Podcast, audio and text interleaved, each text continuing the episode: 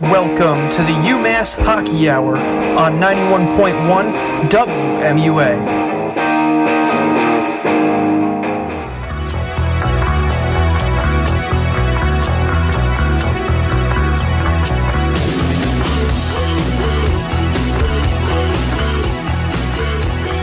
Welcome to this week's edition of the Hockey Hour, talking all things UMass hockey. I am Scottie Marro alongside Andrew Golden, Devin Dobek, and Noah Glickman.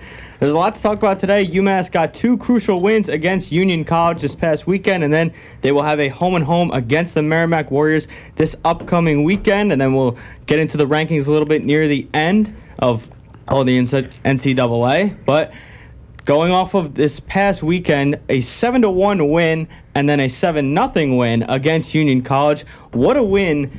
What two wins for UMass this weekend, Andrew? Yeah, no, it was really good to see UMass just stay on the gas pedal the whole game, not not back off. You know, it's uh, a lot lot of lot of teams would back off uh, up up big on maybe a, a, opponent that they know they should be able to beat pretty handily, but you know. Um, it, it's it's a tough it's a tough league, and it, you, if you step off the gas pedal, you kind of kind of get yourself behind for the next set of games. So it, it was I was it was really good for me, in my opinion, to see them uh, stay hard the whole time. Yeah, for me, I mean, the goal support was just tremendous. To get 14 goals across two games is spectacular. They're third in the country in goals per game at 4.52. That's a remarkable number, and they trailed just Michigan and Penn State. And then the power play, 50% on the year. That's number one in the country. They've been fantastic. So they're getting a lot of great support from their special teams, and that's what's been carrying them through the early part of the season. Yeah, I just want to mention quickly before I swing it over to Noah. As you mentioned, the power play, seven power play goals out of 14 uh, just goals in general by UMass. They, they've stuck it to Union when they could, just couldn't uh, they couldn't stay away from the penalty box, and UMass did a great job with that. Uh, and also to your point, Andrew, UMass played to the buzzer to both for both games, scoring late goals even to make it you know seven nothing or seven one, and most notably in the first game.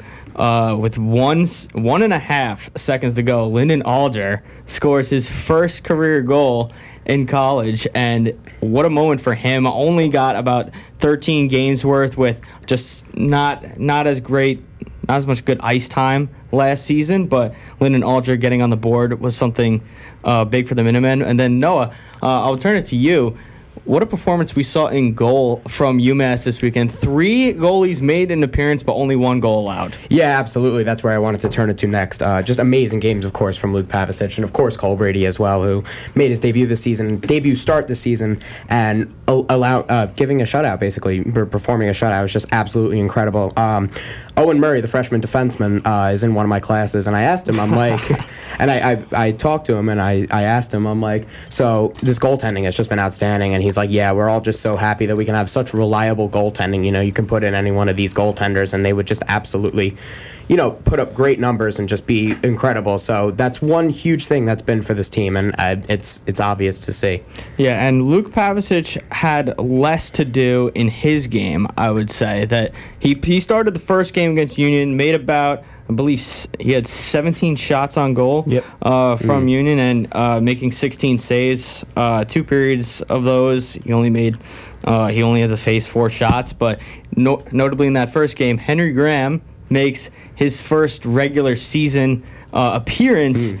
in a Minuteman sweater and getting that eight minutes and one second to not allow a goal, made five saves, and honestly, they weren't the easiest saves to make. He looked he looked like he was you know seasoned and ready to go in those saves, and the whole bench was so happy for him, Andrew. Yeah, he had to move around on a few of those. I remember that, and he. Uh, he, he had to move across the crease for one. He had to stop a, a, rebound. That, that that was that was a pretty tough rebound chance on the on another. He made five saves in total, which first uh, first five saves of his collegiate career, obviously in the first minutes of his college career. So, um, yeah, we we we talked to players and and in media and stuff, and they were all they were all super excited for Henry Graham to take it to get his chance just because they, they know how much of a presence he is in the locker room. So they, they, they all they all love that guy, and they're, they're really happy to see him uh, get get some ice time in there. Yeah, and Coach Carvel said that he felt that Henry Graham, after working so hard in practice, deserved to get his time on the rink. Only got five saves in, but everybody on the bench was very happy for him. But when it comes to the other game, Cole Brady, the one that he started and stopped all 32 shots that came his way, a lot. A lot more uh, sample size when it comes to that. He made 16 saves in the first period of that game. Not too many wild saves that he had to make, but Devin, he played very well, and I think that's very good for UMass to know that they have another stable goalie uh, behind Luke Pavicic is a good problem to have. It's huge, and it's going to be great for the goalie competition going forward. 32 saves, not a small task. Um, and then he was awarded with Hockey East Goalie of the Week honors, which was great for his first shutout of the season. And a guy that coming over from Arizona State, his save percentage was just over 900. Not like anything blowing you off the charts, but he was right there, and he really played like a top one goaltender. So now him and Pavicic are going to be right in the midst of it. But Pavicic leading the country in save percentage right now at 962. He's been fantastic. Third in goals allowed against at 1.267.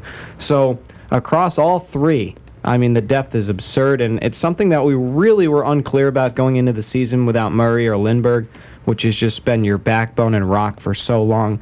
But they've really stepped up, and it's got to be really reassuring. And something I'd like to add there is that it obviously, you know, four games is a small sample size for Pavicic, but his save percentage went down after the Union game after allowing only one goal. It was 960. It was either 965 or 967 entering the game one against Union, and it went down to 962. But e- either way, that to allow only one goal in a game and have your save percentage go down, that that really shows how strong he's been so far. And I'd like to add, you know, of course, you're a goaltender. You're not a perfect person. You know, you're going to let some goals in, especially with all these teams. But, you know, it just the the the save percentage being at that number is just astounding, especially for a collegiate athlete. And I, I think it's just really incredible to see. And, you know, he he's done so well. And I think I think watching this Union game, you know, Union I think I feel came out kind of strong in the in the first period. You know, they they they saw what they did the night before and they didn't want to do it again. And of course, after that first goal, UMass scored. Everything I felt kind of fall fell apart. But Cole Brady really kind of responded to that that uh, that that push by Union there, and I feel like you know that's that's what you need in your goaltenders, and I felt like he did it really well.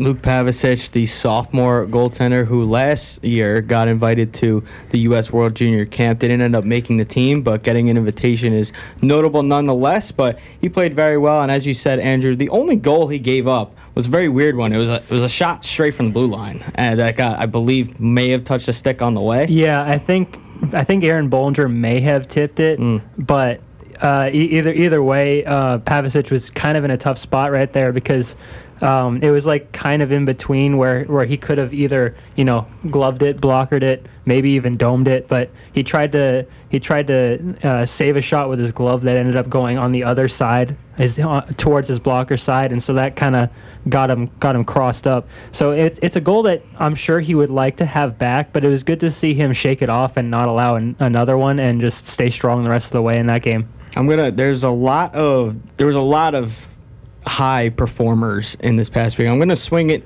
uh, to each of you. Each of you, I want you to give me one player that stood out the most. There was a lot of players that scored their first goal of this, either their first goal of the season, first goal as a Minuteman, or their first in the NCAA. In general, we saw guys like Michael Cameron, Cole O'Hara get their first goals uh, in the and Lyndon Alger as well, first goals in the NCAA. Uh, Taylor Makar scored two goals this weekend as well. But I'll start with you, Noah. Give me a key player from this weekend for UMass that really stepped up and performed.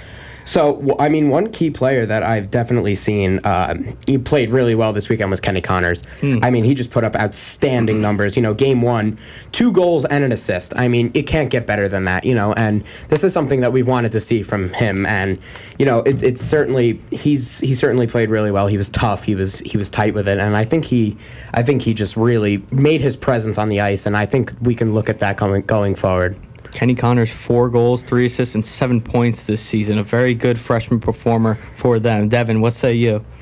Uh, Scott Morrow. I mean, you're just getting constant success from this guy. He had four points coming into the weekend, comes out with seven. He's up to four goals and three assists.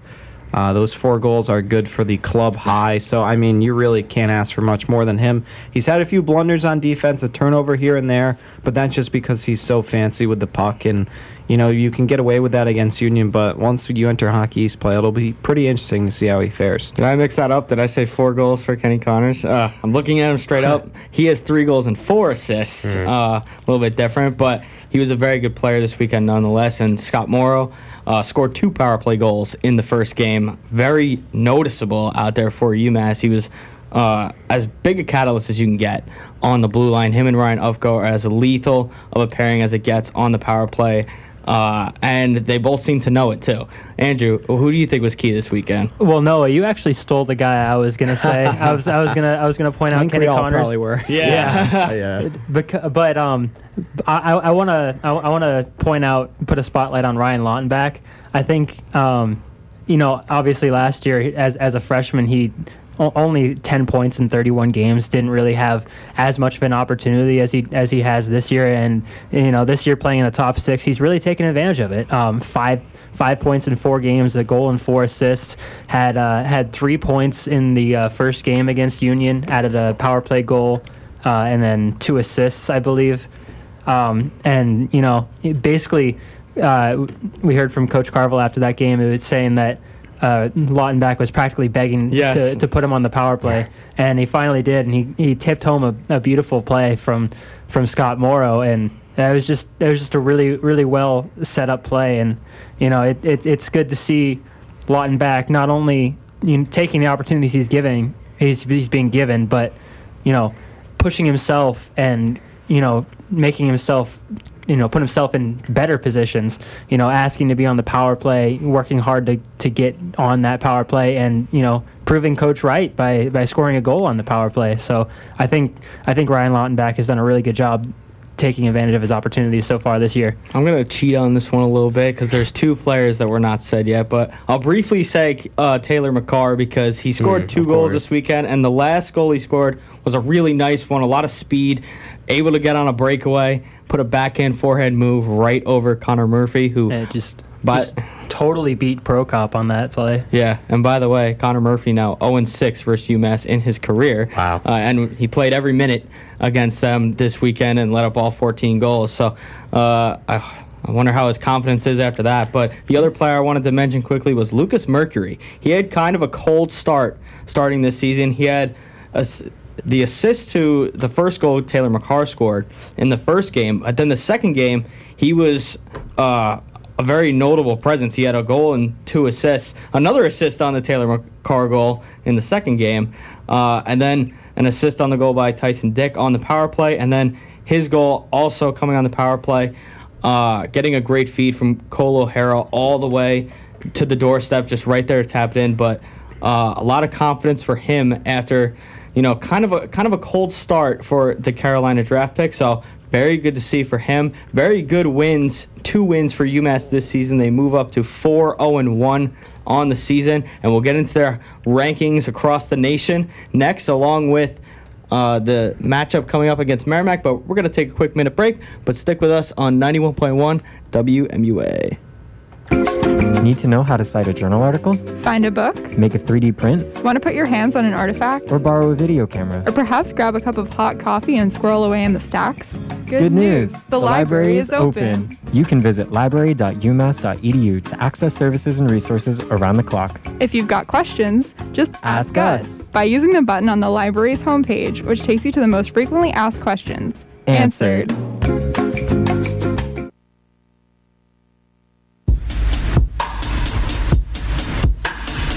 Interested in joining WMUA, the student run college radio station at UMass Amherst? Whether you're interested in pursuing a career in broadcast journalism, you have a passion for music, or you're just looking for a space on campus to call your own, WMUA is the place for you. From music and news to sports and public affairs programming, students of all majors and interests are encouraged to contact us today.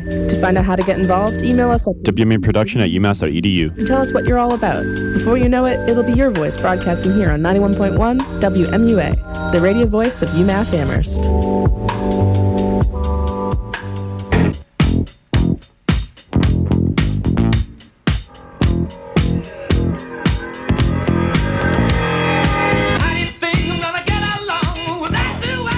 As another one bites the dust this past weekend, UMass undefeated technically this season so far, only lost in a shootout against AIC, but their last four wins at home coming against Denver and Union. But back here in the studio, Scottie Marro alongside Devin Dobek, Andrew Golden, and Noah Glickman.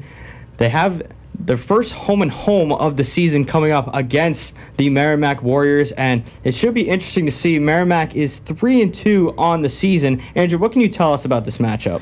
Yeah, uh, you know, um, in in player media this this uh, this this past week, we had heard from a lot of the guys that they um, were expecting a tough challenge. You know, they um, Bolin, Aaron Bohlinger emphatically stated that Emphatically. Hockey East play was you know tougher than you know at a conference play that every, everyone's everyone's hyped up and ready to ready to make some big hits. So.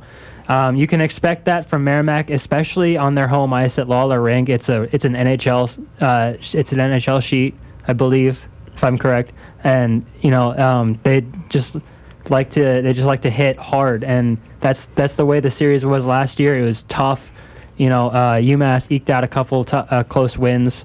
Um, I think the biggest highlight of that last year was the was the Colin Felix goal with like less than five seconds left. I was on the call for that one with Nathan Strauss. Uh, but so far this year, Merrimack comes into the uh, into this home and home at three two and zero. Only one game in hockey so far, and that was against UNH. It was a six to one win against UNH, which is kind of a Hockey East bottom feeder. So, you know, take that with a grain of salt. They're um, they've played St. Lawrence, they've played Clarkson, they've played Colgate. So they haven't really played anyone n- r- really nearly the level of UMass yet. So uh, it, it's going to be interesting to see how how much they step up their game possibly to, to play UMass. Yeah, I mean, it's not an easy place to play at the Mullins Center, but they got one at Lawler, as mentioned, and yeah, that rink needs some updating. I think Union's rink and Merrimack's rink, some of the early on opponents, they could use a little bit of refurbishing. but- Definitely. yeah, it's going to be a good matchup. Um, you alluded to it, so maybe I'll send it back to you. But Slava Demin coming back, uh, of course, transferred to Merrimack. He came from Denver to UMass, and now he transfers over to Merrimack. So it'd be cool to see him ca- have a little bit of a homecoming. Yeah, he's one of seven transfers on, on Merrimack's roster. Obviously, a familiar face there with Slava Demin, for better or for worse for UMass fans. But it'll be interesting to see how he possibly steps it up against his own his old team. And he's already got a goal and assist in five games, so he, he's he's clearly taking up a better uh, a, a better role at Merrimack than he did at UMass. He didn't quite take advantage of the opportunities he he was given at UMass last year and so it, it's good. It's good to see him take advantage of those at Merrimack. Um, but I'm sure. I'm sure you know the the players on UMass who were teammates with him last year are, are going to be happy to see him again, Yeah. but probably want to shut him down too. He was a very well liked guy, Slava. All of his teammates. I saw him playing golf once out with Luke Pavicic, and now he's going to have to be finding ways to score on him. So that should be an interesting dynamic. But yeah, it's it's going to be a good game. I'm not sure what they'll be bringing. I think it's a great way for UMass to open conference play though, because then you head into your ranked opponents. You got.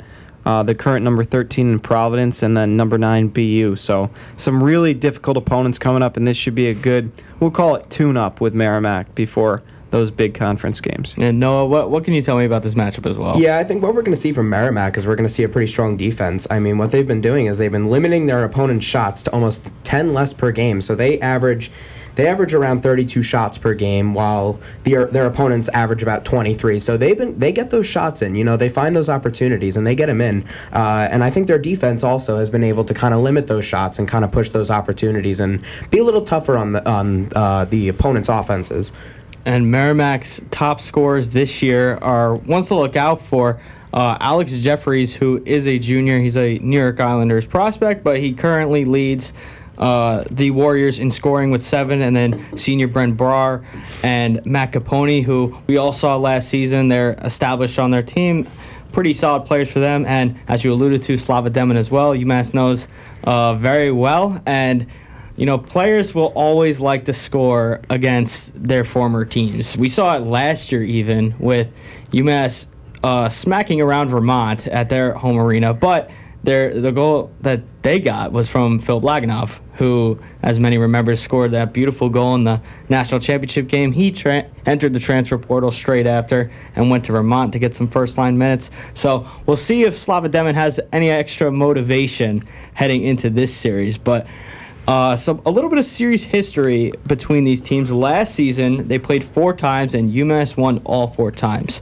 Uh, and the first two games were during our uh, fall semester here, as you alluded to, Andrew, before, a two to one win uh, at North Andover, and Colin Felix scored a buzzer beater goal. He's not one to really score goals that much, but uh, No, not at all. Nope. But a great moment for him nonetheless, and great moment for Nathan getting recognized all over for that call uh, alongside you. So a little shout out there to our old boss, and then uh, Devin, you and I were on the call at Mullins Center when they won five to four in overtime, and guess who? Scott Morrow scored his first career goal in that game. It was quite an environment. It was fantastic. It was an overtime, and yeah, what a goal! Just cut across the circles and then found a place for it, uh, top shelf.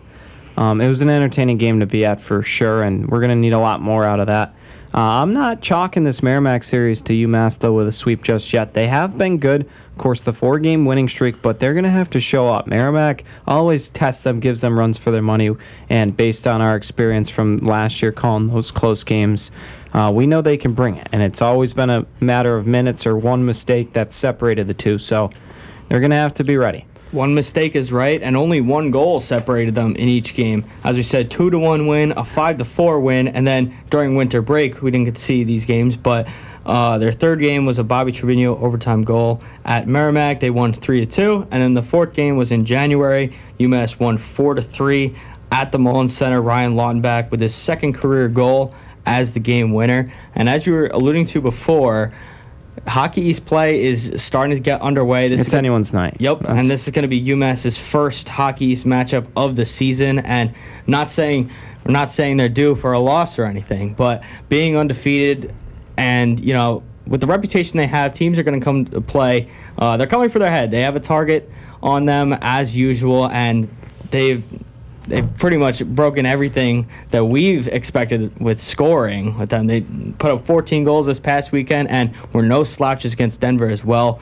Um, so it should be very interesting. Uh, Noah, any last notes on this series? Yeah, I mean, conference play is always so much fun. It's always good to see a, a, a nice conference rival game. But however, UMass is riding this hot streak. I mean, they've had they've played so well at home, and they've they've obviously taken you know these four wins and only allowed. Uh, three goals in four games at the Mullins Center. So I think that they're coming into this first game. They're going to be riding this hot streak, and they're going to be ready to play, and they are just going to be set. And I, I think I think they'll um, I think they'll put up well against Merrimack. And uh, but something we have to look at is Merrimack has only 30 minutes in penalties, while UMass has 49. So they've kind of been getting those you know little penalties there that we think could be, you know, di- uh, not effective for them, but however, they've been proving that their uh, PK is pretty good, their penalty kill is pretty good. Um, but I definitely think that getting those, getting those little penalties could hurt in the long run. And especially if Merrimack does cause a penalty, uh, by the stats, UMass has a 50% chance to score, most likely. So uh, that's something to keep watch of as well this weekend. Should be a very fun game at Mul- at the Mullins Center. I believe Andrew and Maddie will be on the call for that one. That's and, correct. And it is TBD if we will be in Merrimack. But um, now we'll turn to the national rankings. I believe Merrimack is in on the pairwise. I believe they're around 37 in the 30s or so. Yeah, uh, yeah 37, and then uh, UMass in the pairwise is is kind of the team to beat. Besides St. Cloud State, they coming at number two this time, Devin. I mean, to be at number two, I mean, with all the speculation going into the season, I'll put my hand up. I was one of the biggest haters that they were going to have down here. I really was. If you go back to the first show we did, uh, I didn't know where the offense was going to come from, and the goalkeeping has really showed up. But here they are, number two in the pairwise. They swept the number one team in the country, but now you're going into conference play. So this is when you really get tested. But it seems like every ceiling they've had, they've been able to shatter. And so now a chance to play a Merrimack team who's above 500 after that Union series. It's going to be a bit of reality. And hopefully they can maintain where they're at because it's not a bad place to be looking at a one seed this early on. And according to the regular uh, national polls, UMass moved up from six to five uh, in the regular polls. The only teams above them: Michigan at four, Denver at three, St. Cloud State at two, and then Minnesota staying at number one. So, other than that, though, there's quite a lot of Hockey East parity when it comes to the pairwise rankings. Andrew, I believe there's about six teams in the top 20 and then eight in the top 23. Yeah, Massachusetts had two first place votes. They were um, they had the least amount of first place votes out of anyone who did get first place votes. Um, so you know they, they still got a little bit of work to do to prove themselves in the eyes of the in the eyes of the voters. But they have uh, in in the top twenty you alluded to they have Massachusetts, you have BU, you have Connecticut, uh, you have Providence, you have Northeastern, you have UMass Lowell, and that that's that's six. You got so you got BC at 19 as well on in the pairwise. pairwise. You have I'm looking at USC. Yeah, Yep. I'm looking at the USCHO, the rankings, and um, I don't know if we count Cornell as it's not Hockey East, but it's an Eastern team. But um, Close yeah, enough. it- close enough. Yeah, right. So, uh, it it's gonna be it's gonna be interesting to see that um, the the parity in the in Hockey East coming up this year, especially with you know the teams that are already ranked up up high in the in the USCHO rankings, which they have they have a big string of games coming up against teams like that, as, as we alluded to earlier. So. Uh, yeah, it's gonna be it's gonna be an exciting stretch of games here for UMass. And UMass, as we said before, coming in at two on the pairwise rankings. UConn at eight, BU at nine, Providence ten, UMass Lowell at eleven. That's four in a row right there. And then coming in down at 19 is BC. That's a little bit. That's a little interesting. They're uh, not seen as one of the stronger teams in Hockey East this season, but uh, still make their way up there at two, one, and one. And then Maine, coached by former UMass assistant coach uh, Ben Barr. Uh, they're two, they're two and three, but they're 21st in the pairwise rankings, and then Northeastern comes in at 23, who was the uh, favorite this season to win the Hockey East. Big Uh, win at uh, at Quinnipiac, just helping that those what- pairwise Oh, yeah. ranking, rankings for Maine there for Shutout. sure. Yeah, yeah, it was that was crazy. That was crazy to see. Uh, that was we were we were uh, we were live doing the Union game, and we, we were, that was the uh, during the out of town scoreboards where we were surprised to see that. But yeah, Yeah, should be should be an interesting weekend series. Merrimack may not be at the top of the rankings like many of the other Hockey East teams, but uh, as Coach Carvel said, in plenty of times any team can win in this league, and he expects it to be a very hard fought series. As are the as with the players, they they don't exactly prepare any differently for any team, but they have to make sure they're conditioned and ready to go. We're just about running out of time here in the studio, but make sure you tune in to WMUA 91.1 uh, tomorrow when UMass comes to Mullins to take on the Merrimack Warriors. I've been Scottie Marro alongside Noah Glickman, Devin Dobek, and Andrew Golden, and we'll see you guys next time on the UMass Hockey Hour on 91.1 WMUA.